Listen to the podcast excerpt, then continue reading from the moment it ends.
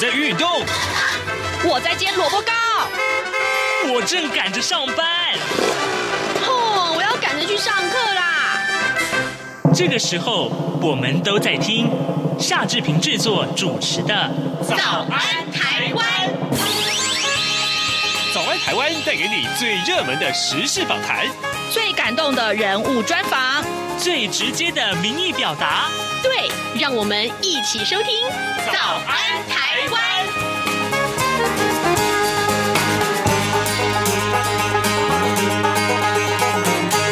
早安，台湾！我是夏志平。今天是二零二二年的六月二十三号，星期四。今天我们要进行的是刘必荣时间这个单元。待会儿呢，志平要为您连线东吴大学政治系刘必荣教授。我们请刘老师为我们解说这一个礼拜以来啊最受瞩目的国际要闻有哪些个大事。今天呢，我们会预定要锁定的是呃法国的这个国会啊大选第二轮的投票结果。另外，哥伦比亚总统大选的结果也受到。大家的瞩目了。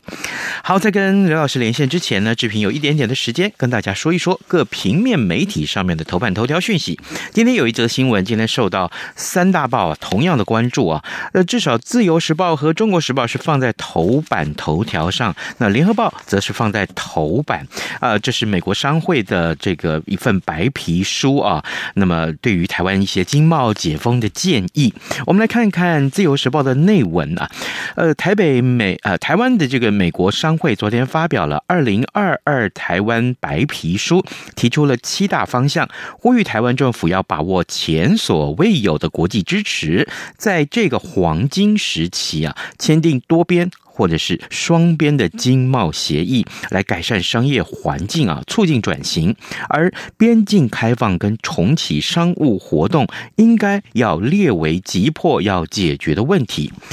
嗯，我们来细看这个报道啊。台美商会的执行长啊，呃，魏立安他说呢，白皮书呢涵盖商会的二十六个产业委员会的政策倡议。那么七大方向分别包括了积极争取贸易合作，确保稳定能源的供给，还有就是促进永续未来，加强数位转型，改善劳动市场，安全重启边境。另外最后一个就是消除双边的呃。双重课税啊，那么他说呢，深信台湾是有能能力去精进法规体系跟加速数位的转型，但是呢，目前还存在太多本位的产业规范跟标准啊，呃，往往呢是比国际的标准更为严格，这也恐怕会使台湾啊呃难以跟国际接轨，也不容易吸引跨国企业进驻到的台湾来拓展。那去年啊，白皮书提出的八十七项的议题里面有四十一项仍然还要持续的观察，那么十三项已经获得良好的进展，呃，十九项是搁置中，另外有九项已经删除了，只有五项是被被认为已经解决。好，这是今天我们看到三大报呃都非常关注这这一则讯息啊。另外呢，呃，所有的 对不起，就所有的媒体也特别关注猴痘这件事情。各位，哦，这个 COVID-19 啊，肆虐了全球，大概已经两年半以上了。那么现在，呃，另外这个猴痘，其实它不是一个新的病啊，但是最近又开始肆虐了。猴痘疫情啊，今年开始扩散到全球四十几个国家，而且呢，呃，传入了亚洲，新加坡跟韩国都出现确诊的病。病例啊，那么台湾上个礼拜也通报了一起疑似的这个猴痘病例，但是经过检验已经排除了。呃，为了因应猴痘的疫情啊，那么台湾最快啊，最快今天就要宣布把猴痘列为第二类法定传染病。啊，这是我们看到猴痘，呃，也许你会呃怀疑啊，就是质疑什么是猴痘。这有空的话，我们再多为您来做相关的叙述。啊，另外，《联合报》的头版头条则是告诉我们，反潜直升机啊坠地啊，造成了四名军人受伤，海军 S。拐拐洞 C 啊，这个疑似是故障坠落营区，但是呢，第一时间并没有通报国防部。这是联合报今天的重要的头版头条讯息。当然，另外财经专业报纸上面提到，这是这个台股的事情，也受到大家的瞩目。现时间已经是早晨的七点零五分了，我们先进一段广告。广告过后呢，我们马上就跟刘老师连线喽。哎，你知道吗？侨委会今年的海外华文媒体报道大奖开始征件了。真的吗？没错，今年是以全球变局下的变与不变，发挥海外华媒影响力为主题，总共规划平面、网络报道类、广播报道类、电视影音报道类三个类别奖项。不止如此，还有全球新闻志工限定的侨务电子报新闻报道特别奖。只要你是侨务电子报的新闻志工，而且报道作品有在侨务电子报刊登过，就可以报名喽。那参赛作品只要是聚焦台湾、报道台湾，而且在限定刊播期间于中华民国境外媒体平台刊播就可以了吗？没错，把握时间，在七月三十一日前上网完成报名。那我赶紧上二零二二海外华文媒体报道大奖官网查询相关征件规范，网址 https 冒号双斜线大写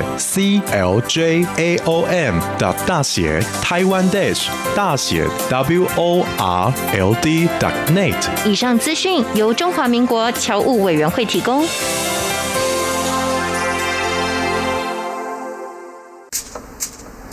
早安，台湾，你正吃着什么样的早餐？吐司加火腿蛋，咬一口，然后收听中央广播电台。早安，台湾，刘碧荣时间。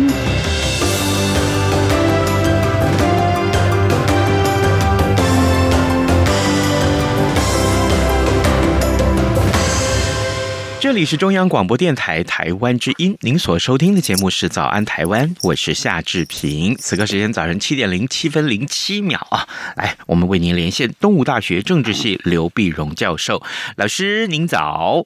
早，各位听众朋友，大家早！哎，谢谢老师再度与我们连线。老师，在上个礼拜，我记得我们最后一个议题谈到了这个法国国会的大选的第一轮投票结果。那么这个礼拜呢，第二轮的投票也也结果也出炉了啊。好，老师，我想先请您为我们介绍第二轮投票结果是什么？当然，对于这个马克宏有什么样的影响？对，那么第二轮投票呢是六月十九号嘛，哈，那十九号结果他投票的结果呢，马克宏他的这个呃呃这个联盟啊，他依然是国会的最大的一个政治集团，但是呢，他失去了多数，啊，失去了绝对多数，因为本来呢，法国国会五百七十七席，那么如果过半数得两百八十九，那么他们这次他们这个所谓叫同在联盟呢，就拿到两百四十五。现在就距离的半数还差四十四啊，啊，那么上一次呢选的比较好，上一次二零一七年的时候啊，他是拿他们这个马克龙的势如破竹啊，拿了三百五十席，那现在就这个呃那么那么两百两百四十五席啊，那这样也掉了掉了不少，掉了不少呢，那结果在国会里面呢，呃左那么左派的这个联盟啊。就是梅兰雄他们所带领的不屈法国带领的左派联盟呢，那么取得了一百三十一席。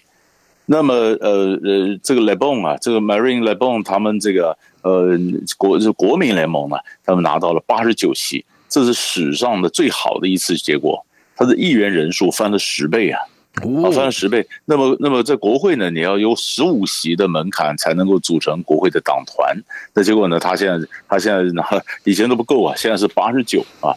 那，那传统的这个右派的共和党呢，保住了六十一席啊，避免了这泡泡沫化。那我们晓得这个法国的政治呢，传统上以前就是呃传统的右派左派就是共和党、社会党啊，但是现在呢，逐渐越来越。呃，这个小党啊，民粹啊出来啊，这国会越来越破碎啊，就很多不同的新的政党出来，出来这对马克龙什么影响呢？那法国的总统外交上当然是没有问题了，当然是总统的权利，但是在内政上，很多的内政呢啊，这个要改革，你需要国会通过啊，啊，你像国会没有多数，很多案子过不了，啊，过不了的话呢？那所以当然这个呃这个左左派啦，或者说极右派的这个呃雷雷朋他们国民联盟呢，他们说你这这个你看法国总统四月选举，四月选完了以后呢，然后就任命了总理，总理现在六月份呢进行国会，那么理论上呢，这个国会那总理应该跟国会报告嘛，所以理论上这个新的国会出来呢，这个总理都应该要辞职，辞职，然后如果总统的这个政党呢或他的联盟依然取得多数的话呢，总统就会任命同一个人再次任命他为总理，哎，那这样就有正当性。嗯，那可是现在的情势改变呢？改变，所以反对党就是说，那不行了，总理得换人呐。呃，你不能假装什么事都没发生过啊，嗯啊，然后他们要要还要弄这个呃财政委员会啦，什么一些几个重要的委员会都几乎就落在他们这些这这些这个反对阵营的手里。那所以马克龙怎么办呢？所以他势必要结盟。这所以他现在最可能的，比如说找以前传统的这右派的共和党来结盟。但是共和党呢，也表示说他们就是习惯的。做他们竞选的时候就说，我就是以反对党的身份来竞选的，我也不愿意变成你的这个政府里面去联盟啊。所以这个结这个结论就是，马克宏呢，他一心就想在梅克尔退休之后，由法国担任欧盟主席主席的时候呢，他可以改造欧盟，他在外交上还有非常高的这个企图心。可是现在没有办法，法国人就说你对内政关心太少啊。啊，你老是在外交上的全世界不是走透透，我们的那个通货膨胀了，物价上涨了，尤其这次俄乌战争之后，更造成了呃各种物价上涨，能源价格飙涨啊，啊，你这都要解决一下，你不能光在注重海外嘛啊！而且马克龙他这个人呢，一般来讲就有些反对党的人不喜欢他，觉得他这个人太高傲，好像不够亲民啊，跟老百姓永远有距离，有距离。那现在他是人生胜利组嘛。那那怎么办呢？那就那不胜利的人就就想说，我们就给你，就不能让他为所欲为啊。所以在国会里面呢，呃，就用他展现了最新的民意。那这样的势必把法国从国际舞台又往国内的把它拉回来。那那他的那些改革计划呢？他外交上的一些企图心呢？呃，是不是因为这样子而必须呃收敛了，或者甚至无暇他顾呢？其实这是我们继续观察的重点。是，老师您刚刚说了，呃，这个同在联盟啊，它还是呃这个最多席次，但是但是它没有过半，所以未来假定它要推动什么政策，势必就要跟其他的政党一起合作了，或者是表示一些呃，就是至少要屈服嘛，要要要要折冲，对不对？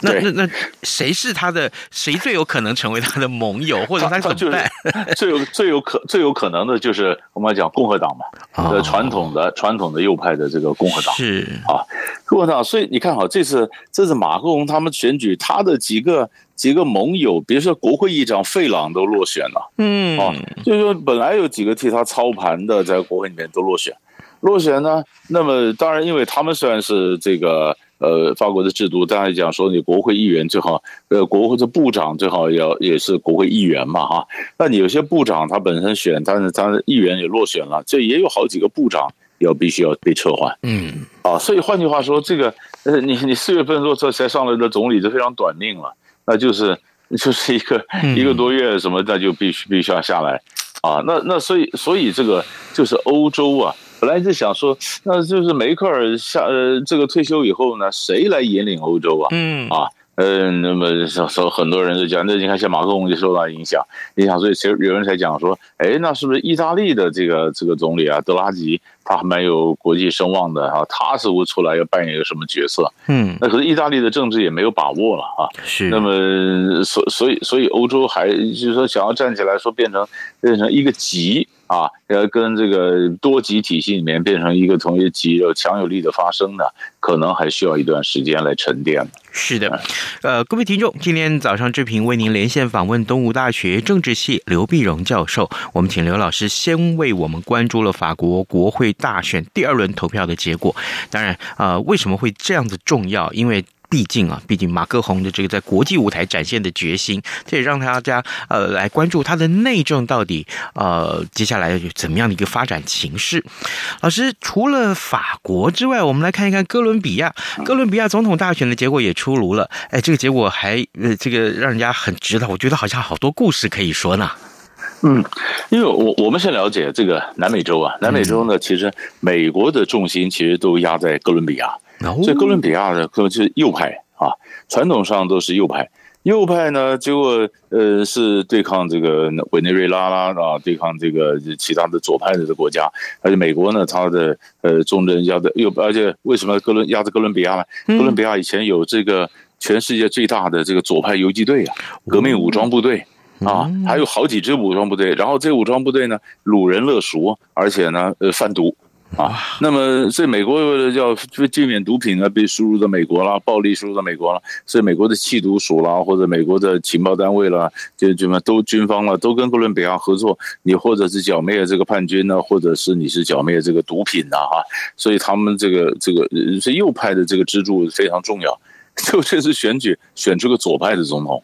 啊，呃，这是这就是这就是人家觉得，哎，就这个这个比较，这就变成美国跟哥伦比亚关系就赢得就就面临考验了啊。嗯，那这个这个左派的这个原来是参议员的裴卓啊，裴卓他他是以前他是游击队出身的，他倒不是倒不是这个呃我革命武装部队，他是另外一支叫 M 十九，M 十九的游击队呢，他在一九九零年解散了以后呢。然后他就他就这个呃，好吧，就进到体制内，体制内他竞选，后来他也当过波哥大市的市长，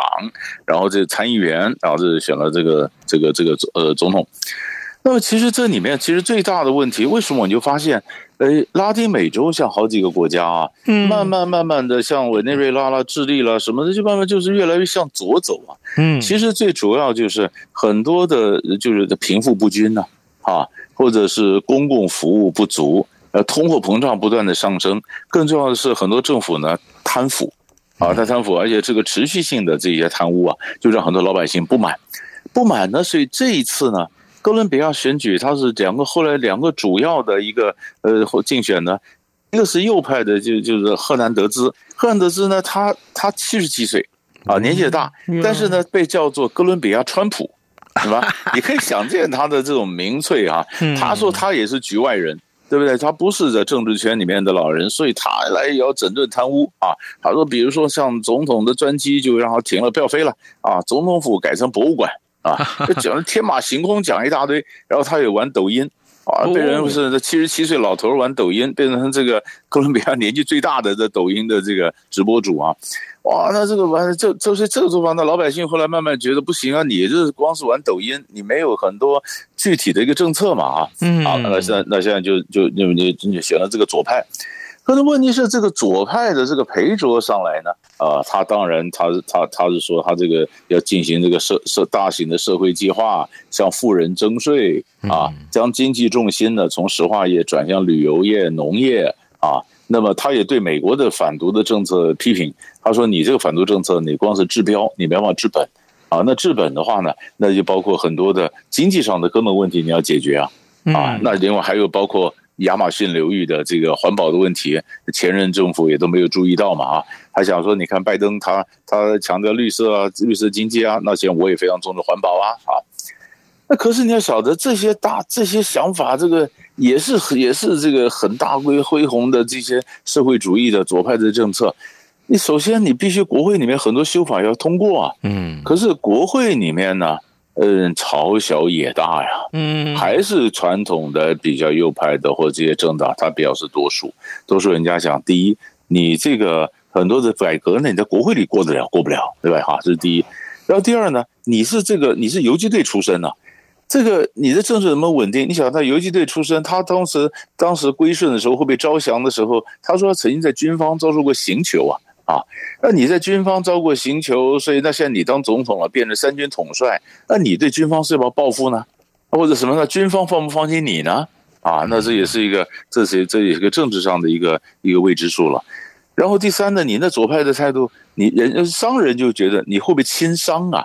你就是你还是要人家要投资嘛，你经济怎么样要投资啊？可是你这样子动不动的是，你想那社会主义的这种政策或左派的政策，那商人不敢投资啊。嗯，我要看你稳不稳定，要不然我争了半我弄了半天，结果你把税都征掉了，那我干嘛投资呢？那投资不来，那经济怎么起来呢？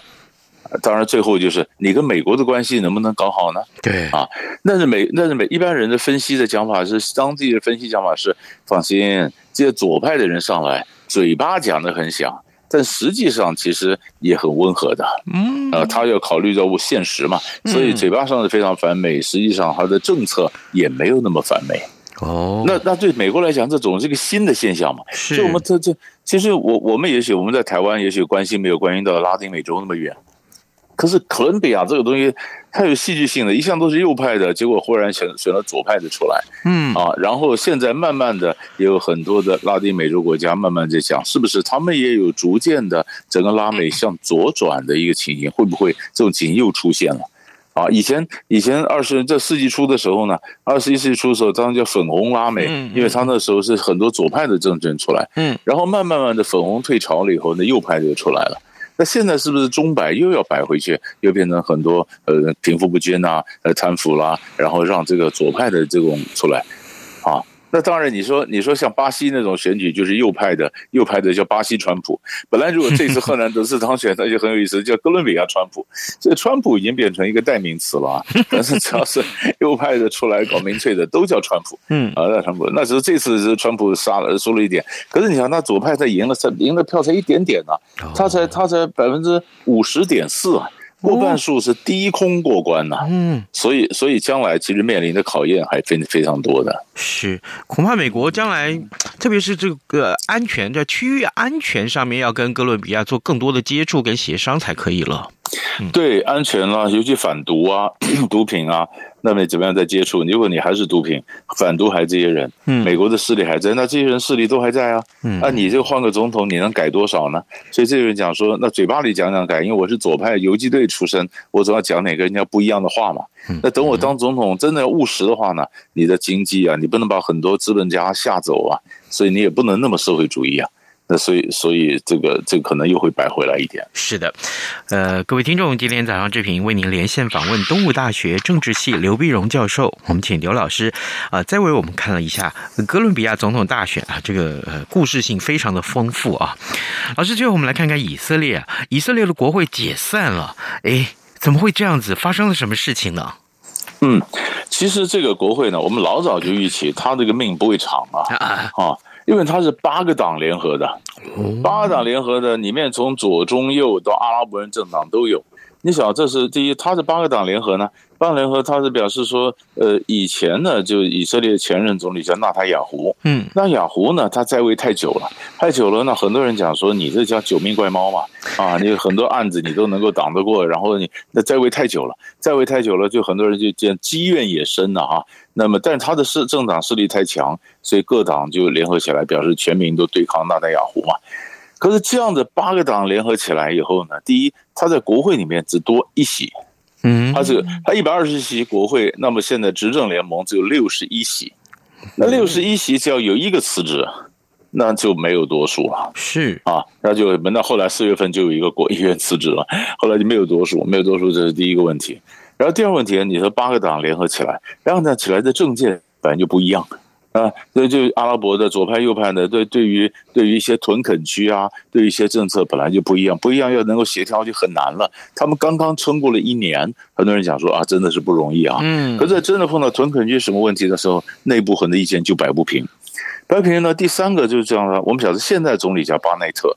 巴内特以前呢。这外长叫叫叫，那么那么那么外长呢？呃，当时他外长的这个这个政党呢，是这个呃呃呃呃拉皮德这个政党呢，他是他是最大的一个政党，距离距离当总理他机会最大，可是他还是不够半数，所以他们就跑去找这个极右派，找找右派的这个班内特谈判，说你加入我们。你以前也是纳塔雅胡内阁出来的嘛？你加入我们，你加入我们的话，这样我们就可以说是全民对抗内对抗这个呃呃这个这个纳塔雅胡啊，这听起来也不错。那这个巴内特说好啊，那你这么需要我，虽然我的票数没有你多啊，那但是我要当总理啊，所以他谈判他当总理，他说你放心，我先当前半段，我当前半我当两年。那后来我就下来，让你这个外长，你你你你本来该大的政党，你来当总理，然后当着最后给安排你的这个大选交给你。好，外长说好。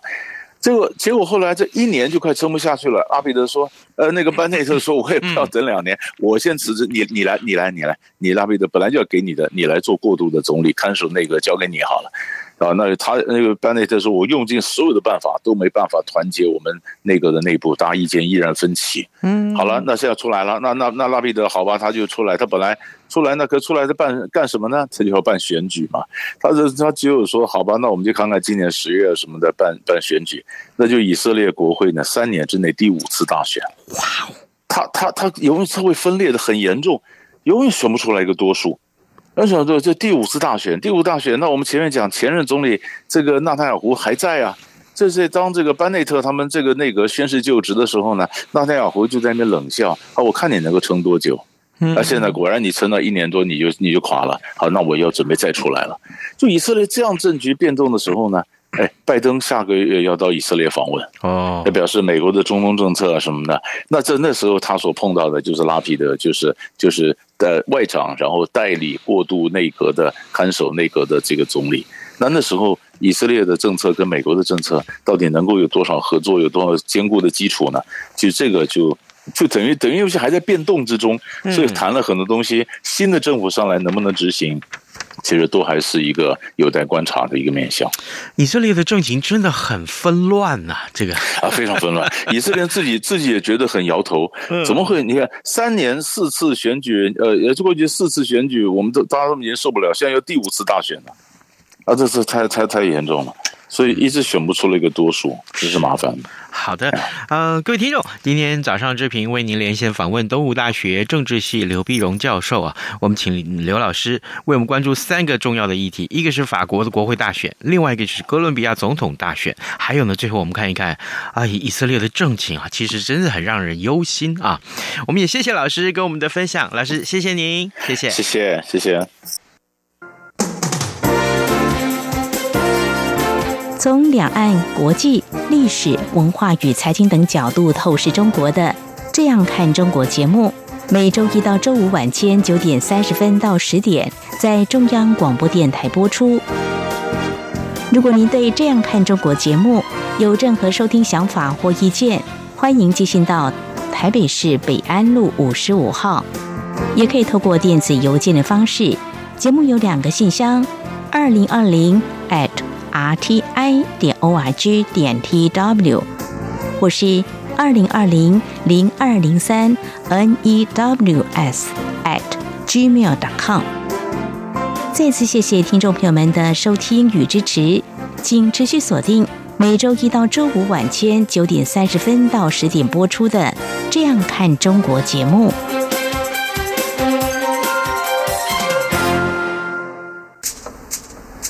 早安，台湾，你正吃着什么样的早餐？吐司加火腿蛋，咬一口，然后收听中央广播电台。早安，报马仔。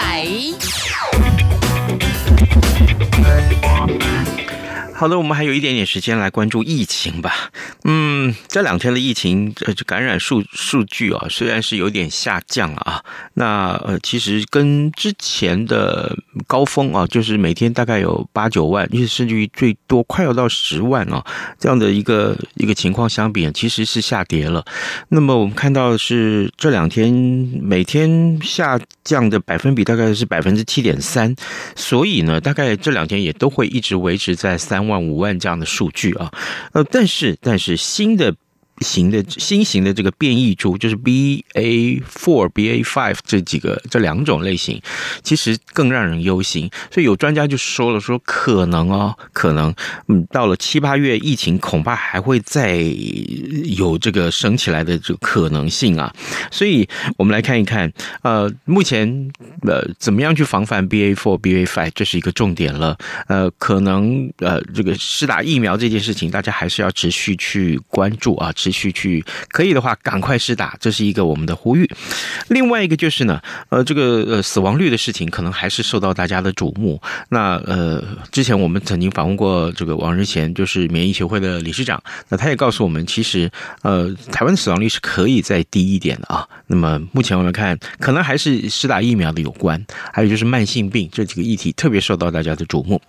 好的，今天的时间呃，节目时间也差不多到了，呃，志平还是请大家可以。上到早安台湾的网站啊，来为我们按个赞，好吗？谢谢您，谢谢。我们也呃跟您说拜拜，明天再会喽。加上的水果、贝果和 ice tea，你选一样能让你醒一醒。反正过了十二点，好多一样被丢弃。